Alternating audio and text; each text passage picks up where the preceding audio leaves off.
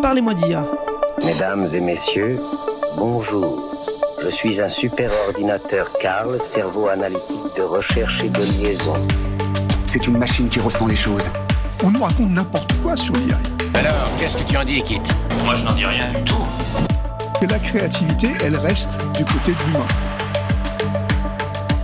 Bonjour à toutes et à tous, je suis Jean-Philippe Clément, bienvenue sur Parlez-moi d'IA, Parlez-moi d'IA sur Cause Commune, la radio pour transmettre et comprendre. Transmettre, comprendre, décrypter, devenir lucide, c'est aussi l'objectif que se fixe cette émission sur le sujet spécifique des data, des algorithmes et des intelligences artificielles. Nous avons 30 minutes pour essayer de mieux comprendre ces nouveaux outils. Cause Commune, que vous pouvez retrouver sur le web cause-commune au singulier.fm, sur la bande FM 93.1, sur le DAB+, bien entendu, en podcast sur toutes vos plateformes préférées. Et à chaque fois que vous nous croisez, n'hésitez pas, aidez-nous, donnez-nous plein d'étoiles et partagez autour de vous. C'est le Morpheus de cette émission. Il a une grosse voix. Bon, je n'arrive pas bien à le faire. Il connaît les secrets de la Matrix euh. Merci, Jérôme Sorel, de t'occuper de la réalisation. Jérôme, que vous pouvez retrouver sur cette antenne avec son émission toujours passionnante sur le vélo, Rayon Libre. J'espère être un, un mini néo, pas trop buggé, pour que tu ne regrettes pas de, m'avoir fait euh, croquer la pilule rouge de, la radio. Merci Olivier Gréco qui dirige cette station Cause Commune et qui nous donne l'opportunité de vous parler de data et d'IA. Merci à vous, chères auditrices et chers auditeurs, de tester pour la première fois ou d'écouter de nouveau cette émission. Vous êtes donc revenus, merci beaucoup. Nous allons donc essayer d'être plus lucides face au tsunami de l'IA générative, qui depuis fin 2022 à peu près a rendu l'IA plus grand public en proposant des services en ligne accessibles à tous. Commençons par bien énoncer le sujet. Il n'y a pas une IA générative, il y a des femmes et des hommes avec des données, des datas, avec du code informatique qui ont composé des algorithmes et ces compositions, ces cocktails algorithmiques ont été entraînés avec des données spécifiques, dans un contexte spécifique, avec un objectif spécifique pour proposer un outil, une IA efficace dans son domaine. La définition claire n'est pas simple. Rien qu'en énonçant tout ce que je viens de dire, il y a déjà de nombreuses questions qui apparaissent. Quelles sont les intentions de ces femmes et de ces hommes? Finalement, les données qui ont été utilisées pour entraîner l'algorithme, elles étaient fiables, anonymisées? Est-ce que c'est possible de comprendre comment l'IA arrive aux résultats obtenus? Et de manière globale, quelle est l'empreinte environnementale de, cet outil? Heureusement pour nous, notre invité du jour va pouvoir nous aider. L'association dont il est le coprésident, Data for Good, la data pour faire le bien, si on traduit plus ou moins en bien en français, vient de publier un livre blanc sur les grands défis de l'IA générative. Et cette association veut nous rendre techno-lucides. Bonjour, Théo Alves d'Acosta. Bonjour. Merci d'être avec nous pour essayer de nous rendre plus lucides face à ces sujets. Alors, parlez-moi d'IA. Pourquoi faut-il en fait essayer d'être un peu plus technolucide face à ces nouvelles IA génératives? Alors, merci euh, de, nous avoir invités. Donc, euh, je suis euh, représentant de cette organisation. Euh, c'est une association d'intérêt général qui rassemble 4000 bénévoles qui font ça sur leur temps personnel quand ils ont le temps, le week-end, le soir, le matin. Et donc euh, je n'en suis que le modeste représentant. Je me fais la parole donc d'une quasiment une centaine de personnes qui ont travaillé, euh, qui sont des citoyens 100 personnes derrière vous, derrière le micro. Euh, ça. Et donc j'essaie de, de, résumer ce qu'ils ont produit du coup dans cette, euh, ce livre blanc qui, qui, nous a semblé important de faire, justement pour expliquer pourquoi il fallait qu'on fasse attention et être lucide par rapport à ces questions-là. Ok, on va y revenir juste après. Le fait déjà de vous présenter, vous, vous êtes data scientist. Exactement. C'est-à-dire qu'en fait, vous utilisez, vous exploitez euh, la donnée pour répondre à des questions, apporter des réponses à ces questions à travers en fait la donnée. Bon, à titre personnel, euh, vous êtes euh, responsable de l'IA pour le développement durable et le climat dans un cabinet spécialisé. Ça, a l'air passionnant comme job. Rien que sur cet énoncé-là, je pourrais avoir des centaines de questions à vous poser. C'est pas le sujet du jour, mais on y reviendra peut-être dans une prochaine euh, émission.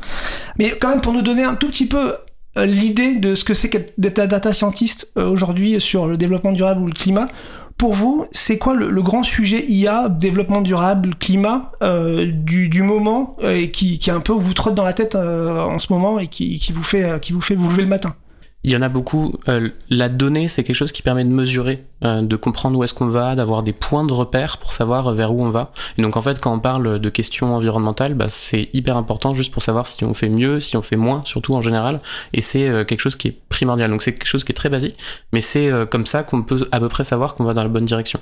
L'IA, par contre, ça peut permettre d'aller plus loin, ça peut permettre de prédire, d'anticiper, ça peut permettre de collecter. Les scientifiques utilisent de l'IA pour faire des modèles climatiques. Et moi, le sujet qui me passionne en ce moment, c'est justement avec des technologies comme ChatGPT, comment on peut permettre de rendre accessible de la connaissance scientifique euh, et de la démocratiser euh, pour euh, des gens qui ne savent pas lire euh, les papiers scientifiques, c'est-à-dire euh, la plupart des gens, moi y compris. Et est-ce que, est-ce que justement euh, ChatGPT a lu et a absorbé, par exemple, les rapports du GIEC qui sont toujours un petit peu difficiles à absorber et à, comprendre? Est-ce qu'il, vous savez, si, si, c'est, si on lui pose une question sur un rapport du GIEC, est-ce, est-ce qu'il a une réponse intéressante? Bah, Justement, c'est un sujet que je connais très bien parce que j'ai donc co-développé une IA dans mon travail qui s'appelle Climate Q&A, qui justement répond à des questions environnementales basées uniquement sur les rapports du GIEC. Et si on l'a fait, c'est parce que justement ça le faisait pas assez bien avec l'outil de base qui était ChatGPT. Euh, notamment, ça va pas euh, aller assez profondément dans les détails, ça va pas connaître euh, tous les tous les chiffres, ça va raconter quelque chose avec un biais qui est très américano-centré, euh, qui du coup va mettre la part euh, un peu trop forte à des choses et des croyances qu'ils vont chercher sur dans d'autres éléments sur Internet et pas uniquement dans des rapports scientifiques. Donc en fait, euh, vous avez redéveloppé votre propre IA pour arriver à lire les, rapports du GIEC. C'est passionnant. Bon, comme on l'a dit, on va pas en parler plus mm. parce que peut-être qu'on en reparlera une autre fois. Euh, Aujourd'hui, on est sur le sujet de, de, votre livre blanc sur les IA génératives de l'association Data for Good. Data for Good, c'est, ce que je le dis bien, c'est la, data pour faire le bien. En fait, c'est une association qui, euh, qui essaye de, de, de, valoriser au maximum euh, les, les, les outils de la, de, la, data, en fait. Exactement. On s'est rendu compte, ça a été, ça a quasiment déjà 10 ans. Ça a toujours été une association qui est 100% euh, citoyenne, bénévole, et un élément qui est extrêmement important dans le milieu, qui est l'open source, 100% open source, c'est-à-dire créer des choses euh, qui vont résoudre des problématiques d'intérêt général en le mettant à disposition du bien commun pour que ça puisse être réutilisé. Et donc très, en fait, à la base, on faisait une chose principale. On s'est rendu compte qu'il y avait globalement plein de gens qui s'ennuyaient dans leur métier, qui avaient appris des compétences hyper utiles d'analyse de données, de création d'algorithmes, euh, mais qui ne l'utilisaient pas forcément pour le bien commun. Comment ça se passe en fait? Vous, vous lancez des défis euh, on va plutôt, en fait, on va soit contacter nous-mêmes des associations, des ONG, mhm. euh, des pouvoirs publics qui on, on sait qu'ils pourraient avoir besoin d'aide ou on se dit qu'il y a quelque chose à faire. Ils ont une problématique, ils ont une question. Exactement.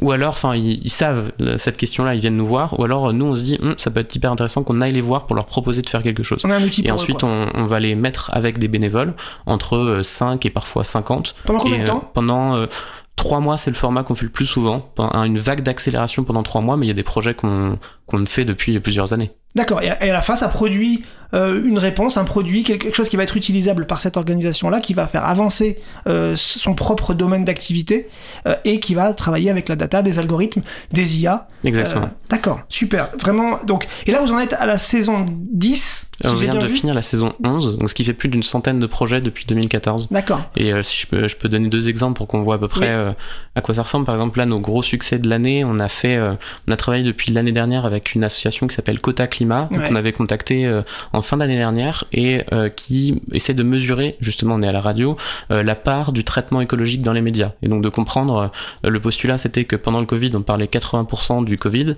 et en fait, sur les questions climatiques, on en parle à peine 3-4%, euh, alors qu'on pourrait, à la hauteur de cette crise-là, en parler beaucoup plus. Donc vous pouvez mettre le, projecteur sur le fait qu'un média ne parle pas assez de Exactement. Et donc tout simplement, on a compté dans les médias sur 700 chaînes télé et radio, et on a fourni des baromètres qui ont permis après de faire des propositions de loi, de faire euh, euh, remonter ça, et pour pouvoir former des journalistes, se rendre compte que la qualité c'était aussi important, même si on avait la quantité. Enfin, du coup, on a fabriqué ces outils-là, et maintenant, on essaie de voir comment on peut aller plus loin et notamment les proposer à l'ARCOM pour pouvoir les utiliser pour comprendre et suivre le traitement écologique dans les médias. D'accord. Vous êtes 4000, du coup, enfin, grosso modo, et vous êtes tous passionnés de data, souvent data scientistes, et vous essayez de répondre à ces questions-là. Et puis tout d'un coup, vous est venu l'idée de, bah, de, enfin, plus que l'idée, la nécessité, quasiment, de produire ce livre blanc sur les défis de l'IA générative. Et euh, vous dites, en avant-propos d'ailleurs du livre blanc, la question de l'impact des IA génératives sur notre société a commencé à collectivement nous obséder est-ce que vous pouvez nous dire un peu, nous expliquer finalement pourquoi cette IA, qu'est-ce que c'est que cette IA générative D'abord, qu'est-ce qu'on met derrière le mot IA générative et pourquoi il faut avoir un peu cette crainte par rapport à elle? Justement, obsédé, c'est pas forcément que d'un point de vue crainte, c'est quelque chose qui est assez ambivalent. C'est qu'en fait, on a été tous et toutes collectivement extrêmement enthousiastes euh, à commencer à l'utiliser au quotidien. Donc Dès moi, qu'on l'a vu apparaître, quoi. C'est ça. Ouais. Et en même temps en avoir un peu peur. Et donc c'est c'est justement ce mélange de ces deux sentiments un peu étranges qui a fait qu'on s'est dit oh, ok il faut faire quelque chose. Et même à la base c'était même en- ça s'est matérialisé par un événement qui était encore plus marquant, c'est qu'on euh, moi, je voulais euh, utiliser donc un outil pour générer des images parce que comme on n'a pas beaucoup de moyens, euh, utiliser de l'IA pour générer une image pour faire des communications euh, en tant qu'association, c'est assez pratique. Et euh, il y a un bénévole qui m'a remonté, bah, je sais pas si c'est en raccord avec mes valeurs. Je pense, comme ça utilise justement peut-être d'autres images qui ont été euh, reprises sans faire gaffe au, au d'auteur, bah, au final, est-ce que euh, c'est un un une position, une posture que l'association doit défendre. Et on s'est dit, bah ouais, en fait, il a raison, Ouais, c'est que même si ça commence à être pratique pour nous, et on se rend bien compte qu'en fait, aujourd'hui, euh, plus de 50% du code qui est produit sur Internet et qui est stocké sur une plateforme qui s'appelle GitHub est produit par des IA. Ouais. Euh, on va demander ce qu'on veut faire, ou alors ça va nous aider à compléter un bout de code. Parfois maintenant, on peut commencer à carrément fabriquer du code en entier. Et moi maintenant, je vois très bien que euh, dans les projets qu'on fait depuis six mois, une grosse partie du code qui est développé est écrit par de la demande qu'on va faire à une IA de génération de code. Donc c'est en commençant à utiliser ces IA génératives, qui génèrent du code, on verra, qui génèrent des images, que vous avez commencé à vous poser la- les questions sur qu'est-ce qu'il y a derrière, et qu'est-ce que ça implique finalement, qu'est-ce que ça a comme impact. Et du coup, vous avez, vu- vous avez eu des constats en fait euh, assez, assez généraux et, et globaux, mais, mais très précis sur ces différentes IA. Et vous avez euh, finalement identifié quatre grandes familles de questions euh, dans, le, dans le rapport. Est-ce que vous pouvez nous en dire plus sur ces quatre grandes familles de questions? Ouais, exactement. Euh, donc, on s'est dit, en fait, c'était, il y en a même un, peu plus à la base, on en avait même mis euh, 12, et au final, on les a regroupés, on les a mis ensemble. Euh, la première grande famille, on s'est dit, c'est euh, la fiabilité de l'information. Ces IA qui vont générer des choses, euh, est-ce qu'on peut y faire confiance? Est-ce qu'on peut euh, savoir d'où ça vient? Est-ce qu'on peut être sûr de la véracité d'une information ces images qu'on a vues, on ne sait pas si c'est des vraies photos ou pas des vraies photos, de personnalités notamment. Exactement. Euh, ou de voix. En ce moment, il y a une IA là depuis quelques jours qui fait le buzz, où c'est un ingénieur français qui a créé une IA de Macron qu'on peut, on la voit, on peut lui poser des questions et elle répond avec sa voix. Donc ça pose plein de questions sur des questions euh, de, de, de justement d'information médiatique, de fausses informations, de cybercriminalité, d'arnaque. Donc voilà, ça c'est une première fa- grande famille. Mhm. La deuxième grande famille, c'est toutes les questions autour de la créativité et de l'autorat. D'où vient ce qui est produit? Est-ce que ça appartient à quelqu'un? Est-ce qu'on doit s'en protéger? Si je suis artiste ou juste un citoyen, est-ce que je dois protéger ma voix? Est-ce que je dois protéger mon image? Parce que ça peut être réutilisé pour fabriquer des choses. Et en ce moment, on voit, euh, euh, par exemple, aux États-Unis, il y a une grande grève des scénaristes à Hollywood parce que ça commence à être utilisé de plus en plus pour euh, enlever le besoin en figurant, enlever le besoin en effets spéciaux, enlever le besoin en scénariste. Donc il y a plein de questions qui se posent là-dessus. Troisième grande famille, c'est sur ce qu'on appelle les biais. C'est quelque chose qui peut apparaître très technique. C'est euh, ce qui va faire que quand on va demander à une IA de générer une image de, de dirigeant euh, d'une grande entreprise, ça va en général mettre un homme de 50 ans derrière un Oui, bureau avec un costume cravate. Le stéréotype Voilà. qui arrive tout de suite, quoi. C'est la multiplication des stéréotypes euh, qui pourrait être un problème euh, euh, banal, mais en fait, si on commence à utiliser ça justement pour faire des productions, en fait, ça va avoir un pouvoir amplificateur de ces stéréotypes, et encore plus parfois si des décisions sont prises automatiquement. On peut imaginer euh, l'attribution de crédits euh, bancaires euh, ou le recrutement, mais en fait, on peut avoir ça qui vient alimenter. Les biais qui sont derrière le scoring, Exactement. le scoring de- de- des situations. Et le Et le- quatrième, du coup? Et le quatrième, c'est euh, quelque chose qu'on dit beaucoup, c'est l'impact environnemental. On a beaucoup entendu dans les médias que ces IA avaient consommé beaucoup d'énergie, consommé beaucoup d'eau, et nous on voulait justement un peu tirer ça au clair, euh, et on a trouvé des choses qui ont euh, justement euh, de beaucoup mieux comprendre et de d'avoir des chiffres et d'avoir des ordres de grandeur et savoir quoi faire. Génial. On va en parler juste après notre petite pause euh, musicale. Il faut savoir que Paul McCartney, euh, pour la pause musicale, euh, a annoncé la sortie de son nouvel album, McCartney 3, hein, et la création d'un nouveau morceau où il fait chanter juste John Lennon. Et en fait, il régénère la, voix de, John Lennon avec une IA justement générative spécialisée à partir d'un- d'une vieille démo qui a été fournie par Yoko Ono, alors qui semblerait cautionner l'aspect- juridique de l'usage de, cette voix. Bon, malheureusement, on peut pas encore passer ce, ce morceau-là parce qu'en fait, il, il sortira que fin, fin 2023. Mais il y a une IA générative un peu plus connue sur les images qui s'appelle Midjourney et euh, qui permet de, générer des images euh, et qui demande à ses utilisateurs de débuter euh, ses prompts, donc de débuter les, petites lignes de commande qu'on va donner par le mot imagine. Et donc du coup, je vous propose d'écouter le titre du coup du même nom euh, de, de, John Lennon, euh, avec le vrai John Lennon, la vraie voix de John Lennon, et ça donnera peut-être envie euh, d'imaginer un monde où la data et l'IA bah, pourraient faire du bien en fait.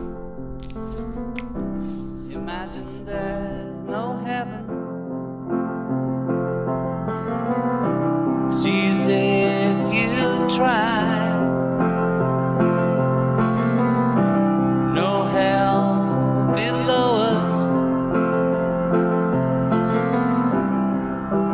Above us, only sky.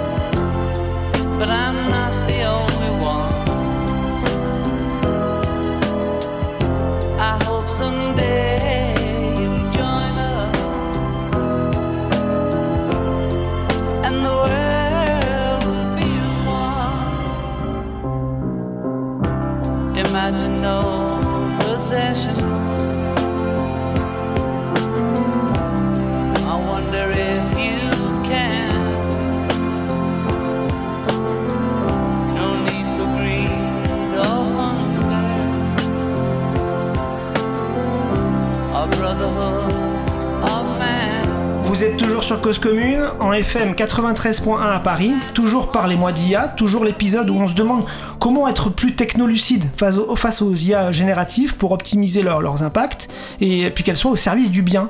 Avec, euh, Théo Alves d'Acosta, le coprésident de Data for Good.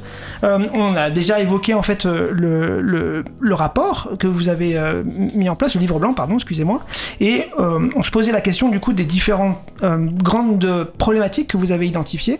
La première, c'était tout simplement celle de la fiabilité de l'information. Euh, finalement, si on devait aller rapidement, donc on comprend qu'il y a un problème de fiabilité de l'information. C'est quoi vos grandes recommandations euh, su- sur la fiabilité de l'information vis-à-vis de l'IA Est-ce que vous avez des recommandations particulières? Dans le livre, on a fait euh, trois grandes familles de recommandations euh, pour les utilisateurs. Justement, c'est ça qui était aussi important, c'est que pour une première fois, il n'y avait pas que des gens qui, dont c'est le métier qui l'utilisent, euh, et justement pour après ceux qui les créent, et après pour les décideurs. Restons sur euh, les, les exemples qui sont justement pour le grand public. Euh, c'est hyper simple, la fiabilité d'information, quand une IA va produire de l'information, en fait, on n'est jamais vraiment sûr de ce qui- d'où c'est et d'où ça vient. Donc très simplement, on va demander euh, qui a euh, assassiné euh, Kennedy John et est-ce que était le John Lennon et est-ce que cette personne-là était dans la même pièce ou dans, sur le même continent et ça va répondre bah je suis pas sûr, j'ai pas les informations pour. Alors qu'effectivement nous on sait d'un point de vue logique que c'est forcément au même endroit. Et donc euh, ça peut tout simplement être faux et ça c'est un fonctionnement qui est euh, naturel avec ces IA là vu que c'est quelque chose qui fonctionne sous forme de probabilité, bah, il y a toujours une probabilité pour que ça soit faux. Donc il y a des manières de le faire mais la- la fa- enfin, ce qu'il faut se rappeler pour un utilisateur, c'est tout simplement de ne jamais trop faire confiance et se poser la question de est-ce qu'on a vraiment besoin d'une information qui est juste ou est-ce qu'on a besoin d'une information pour faire autre chose? Par exemple, Parce que dans ce cas-là, on dit qu'une IA, elle hallucine, c'est ça? Elle, a- Exactement. elle invente en fait, euh, pour Elle vous va- faire plaisir quasiment, une réponse, mais c'est pas la bonne en fait. C'est ça, ça va être. euh, nous, on aime bien dire que c'est un peu euh, une madame ou monsieur je sais tout qui va vouloir absolument répondre même si elle sait pas. Et donc, euh, forcément, bah, si ça fait ça, ça parfois, ça va juste créer des mots, inventer des dates, et il faut faire attention avec ça. Et là, juste, voilà, c'est. La recommandation la plus simple, c'est tout simplement de ne pas l'utiliser si on se dit que ça peut être euh, important. Par exemple, si je dois faire euh, un devoir d'histoire en tant qu'étudiant, bah, je vais peut-être pas utiliser ça. Par contre, si jamais je dois me trouver des idées euh, ou me faire un résumé de quelque chose en lui donnant déjà une matière, en lui demandant de la résumer, bah là, il y a beaucoup plus de Un peu en chances. mode vérification finalement. C'est ça. On, on- on connaît déjà la matière et on lui demande une vérification ou un complément de ce qu'on connaît déjà. Ok, très clair. Du coup, il y a aussi le chapitre sur la, la propriété intellectuelle et les, et les euh, données personnelles.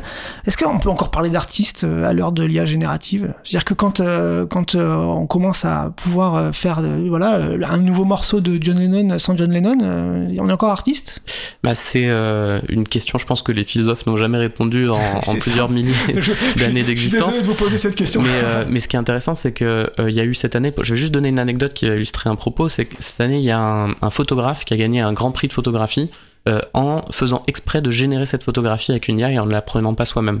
Il voulait justement démontrer qu'il était capable de gagner un prix euh, sans avoir vraiment fait cette photographie, et donc il y avait des questions euh, justement philosophiques à se poser en tant qu'artiste, en tant que photographe. Et en fait, après, ce qu'il explique, c'est que ça lui a pris, malgré tout, pour pouvoir faire ça, des centaines d'heures pour venir adapter l'IA, créer à sa façon. Et donc, la question se pose, est-ce que cette démarche artistique de venir créer en plusieurs dizaines d'heures quelque chose, euh, ça reste de l'art Il y a beaucoup de gens qui s'en servent aujourd'hui, la plupart des artistes se servent aujourd'hui d'outils pour fabriquer. Donc est-ce que c'est un outil en tant que tel? Est-ce que c'est plus qu'un outil? C'est un assistant un peu tout, finalement aussi sur, sur l'image. L'artiste va pouvoir créer quelque chose et, et euh, il va pouvoir devoir retoucher, va devoir y revenir. C'est un peu comme un assistant d'atelier finalement. C'est ça. Genre, on- donc vous, vous, vous nous confirmez qu'on pourra pas devenir des Picasso en utilisant Midjourney? Ça va être compliqué quoi. bah, on pourra faire des Picasso. Et donc la question se pose, c'est pour, pour le coup, c'est pas est-ce que c'est de l'art, c'est qu'est-ce que deviennent les artistes Ouais. Est-ce que euh, ces artistes-là sont rétribués euh, pour euh, leurs œuvres, qui ont été peut-être utilisées pour fabriquer justement ces IA-là Et est-ce que genre ces artistes-là qui veulent créer, qui essayent d'en vivre, par exemple un, un- quelqu'un qui va faire du design et qui va venir faire des illustrations pour des même ça- pour prendre les livres d'histoire, est-ce que demain cette personne-là aura un métier? Ça c'est une autre question. Ouais, c'est pas c'est passionnant, hein. c'est très vaste comme sujet. Effectivement, il y a encore plein de, de jurisprudence à créer sur ces sujets-là. On le voit, et puis en plus, ça va dépendre potentiellement des continents, c'est-à-dire que chacun va avoir finalement son, droit à créer sur ce sur ce sujet. Aux États-Unis, ils viennent de justement, euh, il y a quelques jours, euh, le droit américain a statué sur le fait que euh, les œuvres créées par de l'IA n'étaient pas sujettes à copyright. Oui, et, et, et c'est vrai que du coup, pour nous, c'est un peu, un peu plus clair, hein, et ça n'était pas encore complètement de, de leur côté. Du coup, il y a aussi le chapitre sur les biais algorithmiques. Alors, c'est quoi un biais algorithmique Vous qui êtes data scientist, Alors- et qu'est-ce que ça veut dire d'un point de vue IA génératif? C'est euh, c'est très simple. C'était l'exemple qu'on disait sur les dirigeants. Euh, c'est quelque chose qui va.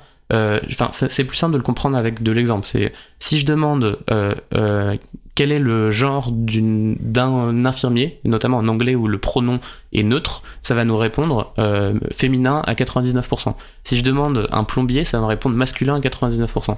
Parce que en gros, ça a appris. que Vu qu'on va donner des données, on va donner globalement pour caricaturer tout l'internet dans cette ces IA-là, ça va genre reproduire les stéréotypes qu'on a pu voir dedans. Et donc, qu'est-ce que ça veut dire derrière? C'est qu'on va retrouver euh, des différences d'âge, de genre, d'ethnie à l'intérieur de ces IA-là quand on va venir refabriquer quelque chose. Et donc quand on va demander à une IA de générer un conte pour enfants, on va avoir un prince qui est euh, charmant euh, et qui n'est pas euh, handicapé, une pr- princesse qui est blonde et qui est jolie et qui est blanche et qui est européenne. On va avoir des relations qui sont systématiquement hétérosexuelles et sans genre problème de classe ou d'argent, etc. Et donc ça va reproduire ce genre de choses. Donc ce qui pose des questions d'un point de vue créativité à nouveau sur qu'est-ce qu'on veut créer, est-ce qu'on reproduit à nouveau des choses qui ont été faites dans le passé et qui vont amplifier ces stéréotypes-là, ou est-ce que, euh, et ça pose encore plus de questions quand on utilise ça à l'entrée d'un autre système de décision. Et vous nous parliez des recommandations que vous faisiez au niveau des, des usagers, des utilisateurs de, de ces services-là. Pour ce, ce- ces biais euh, algorithmiques, vous avez des recommandations spécifiques pour les développeurs, justement, d'IA, non? Exactement, c'est pour les développeurs, c'est là que c'est le plus prégnant parce que sinon, c'est il faut penser en tant qu'utilisateur à demander euh, je veux euh, par exemple une image d'une femme euh, noire avec telle caractéristique. Parce que si on demande juste une femme, ça, elle va jamais être noire. Ah Euh, pour un, un- par contre, pour un développeur, il y a vraiment des choses à faire. Euh, ça se fait déjà au niveau de la donnée qui est collectée. Donc, il y a plein de manières de se dire, bah, en fait, si jamais je veux euh, récupérer juste des données d'internet, je sais que ça, je vais avoir des stéréotypes à l'intérieur. Et du coup, il faut que je compense un peu ces stéréotypes. Il faut que j'enlève des données. Il faut que j'en rajoute. Il faut que je mélange un peu pour pouvoir faire en sorte que ça soit un peu plus représentatif. Il y a des organisations qui, qui finalement créent ces, ces jeux de données-là?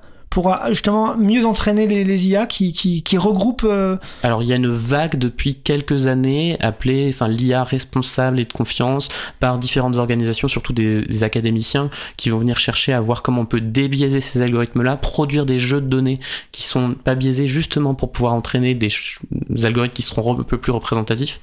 Mais c'est encore, euh, c'est pas non plus euh, ce qui fait légion, parce que ce qui domine aujourd'hui dans la course à l'IA, c'est quand même les géants du numérique américain qui eux sont assis sur une base de données euh, internet qui est majoritairement américano-centré avec tous les stéréotypes de la société occidentale qu'on peut voir. Ouais.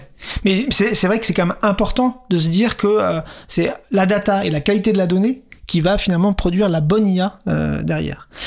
On passe au dernier chapitre qui, alors, je pense, c'est votre, chapitre préféré, c'est l'IA et les, enjeux environnementaux. Euh, Est-ce qu'il existe finalement une, euh, évaluation de l'empreinte environnementale? Alors, du numérique, je sais que ça existe un petit peu, on sait que ça existe, mais de l'IA en tant que telle. Et, finalement, euh, c'est à quel moment l'IA a le plus d'empre- d'empreintes dans, dans sa, sa chaîne de production? C'est comment ça se passe? C'est euh, le numérique, c'est 4% des gaz à effet de serre, mais c'est un chiffre qui est globalement assez sous-estimé et en plus il est en forte croissance, notamment parce que le numérique, comme l'IA, il pervase dans toutes les autres industries. Donc par exemple, quand on a un robot cuiseur avec euh, un écran et du numérique, en fait c'est euh, quelque chose qui est euh, pas compté dans l'empreinte du numérique. Ou une, une voiture avec euh, maintenant on a des écrans énormes avec plein de fonctionnalités à l'intérieur. Ça c'est des choses qui sont comptées dans le secteur automobile. Donc plus le numérique et notamment l'intelligence artificielle arrivent dans tous nos usages plus son impact est grand et il est en général très sous-estimé. Ce qu'on voit malgré tout c'est qu'il y a quand même une incompréhension sur là où il y a de l'impact. Et notamment on a eu l'occasion de calculer vraiment ça dans le livre blanc. Euh, L'IA, souvent, on va dire, c'est des gros data centers qui tournent et qui consomment beaucoup d'énergie. Le plus gros algorithme aujourd'hui utilisé, qui est dans ChatGPT, on sait que c'est à peu près euh, 500 tonnes de CO2. 500 tonnes de CO2, ça a l'air d'être beaucoup. C'est euh, environ euh, 250 allers-retours Par euh, jour York. Par semaine Non, par- c'est dans sa fabrication, ça a été Ah, 500 tonnes. D'accord. Et justement, en fait, c'est ça, c'est tout le monde dit, ouais, c'est beaucoup, c'est 250 allers-retours, mais en fait, en pratique, c'était une fois. Euh, et c'est quand on compare ça aux 36 milliards de tonnes de l'économie mondiale, en fait, c'est rien du tout. Et il y a encore l'empreinte actuelle de quand, enfin, quand ça fonctionne, quand ça tourne aussi. Exactement. Et c'est ça qui est en fait assez sous-estimé euh, aujourd'hui, c'est que quand on a, euh, on a eu beaucoup de, enfin le, le domaine de l'IA a cru pendant longtemps qu'une fois qu'on avait fabriqué son algorithme, en fait c'était pas grand-chose. Ça pouvait euh, tourner n'importe comment euh, sur un ordinateur et du coup ça consommait plus grand-chose autant qu'une recherche Google. En fait en pratique, avec ces nouveaux algorithmes d'IA, c'est plus du tout la même chose. Et aujourd'hui ce qu'on voit, c'est que c'est la consommation en temps réel à chaque fois qu'on va venir calculer, qui en soi en tant que tel n'est pas énorme, sauf que maintenant que c'est utilisé par des milliers, des millions et bientôt des milliards d'utilisateurs parce que ça sera partout, en fait c'est c'est ce petit, petit peu, mais multiplié par des milliards de personnes qui commencent à faire énorme. Ouais. Et ce qu'on se rend compte, c'est que... inversement, est-ce qu'on peut euh, optimiser euh, les, les différents échelons de l'IA justement pour essayer de gratter un, un petit peu à chaque fois et que dans les millions, ben, on gratte aussi à chaque fois un million de, de ressources supplémentaires? Bah, c'est ce que euh, on aimerait bien voir. Ouais. Euh, le sujet- vous l'avez pas vu dans, dans Bah, vos études si, en fait, ce qu'on commence à se rendre compte, c'est que, surtout, en fait, ça coûte très cher. C'est que derrière, le seul, enfin, la, la chance qu'on peut avoir, on va dire là-dessus, c'est, c'est- si on peut dire ça, c'est que euh, si ça euh, consomme beaucoup d'énergie, c'est que ça coûte aussi très cher pour les numériques, enfin, les data centers qui opèrent ça. Et pour être un peu provocateur, ça veut dire qu'il n'existe pas d'IA qui optimise des IA, quoi. Alors si ça, ça, ça, commence, ça commence. Euh, notamment Google DeepMind utilise des IA pour optimiser les data centers. Donc c'est- quelque chose qui va être fait, mais en fait ça va être fait euh, surtout par le fait que les coûts augmentant, les entreprises du numérique vont devoir forcément optimiser. Et donc on commence à avoir des techniques pour que ça soit moins consommateur. Euh, et c'est assez prometteur, mais toujours est-il qu'aujourd'hui on se rend compte que ChatGPT, son utilisation, c'était déjà euh, euh, 100, 200 fois plus que juste sa fabrication. Ouais, c'est fou. Si on devait un peu résumer, si- qu'est-ce qu'on doit garder comme conclusion de, ce livre blanc euh, d'un point de vue sociétal, d'un point de vue euh, pla- planétaire euh, Voilà. Bah, c'est euh, ce qui est sûr, c'est que ces technologies-là, elles vont rentrer de plus en plus dans notre quotidien et on va pas s'en rendre compte. Euh, un- une anecdote juste que je donne en général, c'est de se rendre compte que sur Google, il y a déjà la même technologie depuis 5 ans que tout le monde utilise tous les jours que la même dans ChatGPT. C'est ce qu'on appelle les transformers et ça, on personne ne le sait. Ça fait 5 ans qu'en fait Non. on utilise des technologies comme ChatGPT et personne ne le sait. Donc on ne va pas s'en rendre compte et donc la question principale et c'est ça ce qu'on a appelé la technolucidité, c'est de se dire pourquoi on veut l'utiliser en tant qu'utilisateur, pourquoi on veut le créer en tant que développeur, dans quelle société on veut aller, quel impact ça va avoir dans le futur. Sur poser la question de et toujours se l'objectif. poser la question de l'objectif, de la finalité, où est-ce qu'on veut aller. D'accord. On n'a on pas eu le temps de tout aborder, on a survolé, mais parce que ce livre blanc, il est très très riche. Moi, je vous invite euh, à aller le, le consulter. Il est en ligne sur le, le site de Data for Good.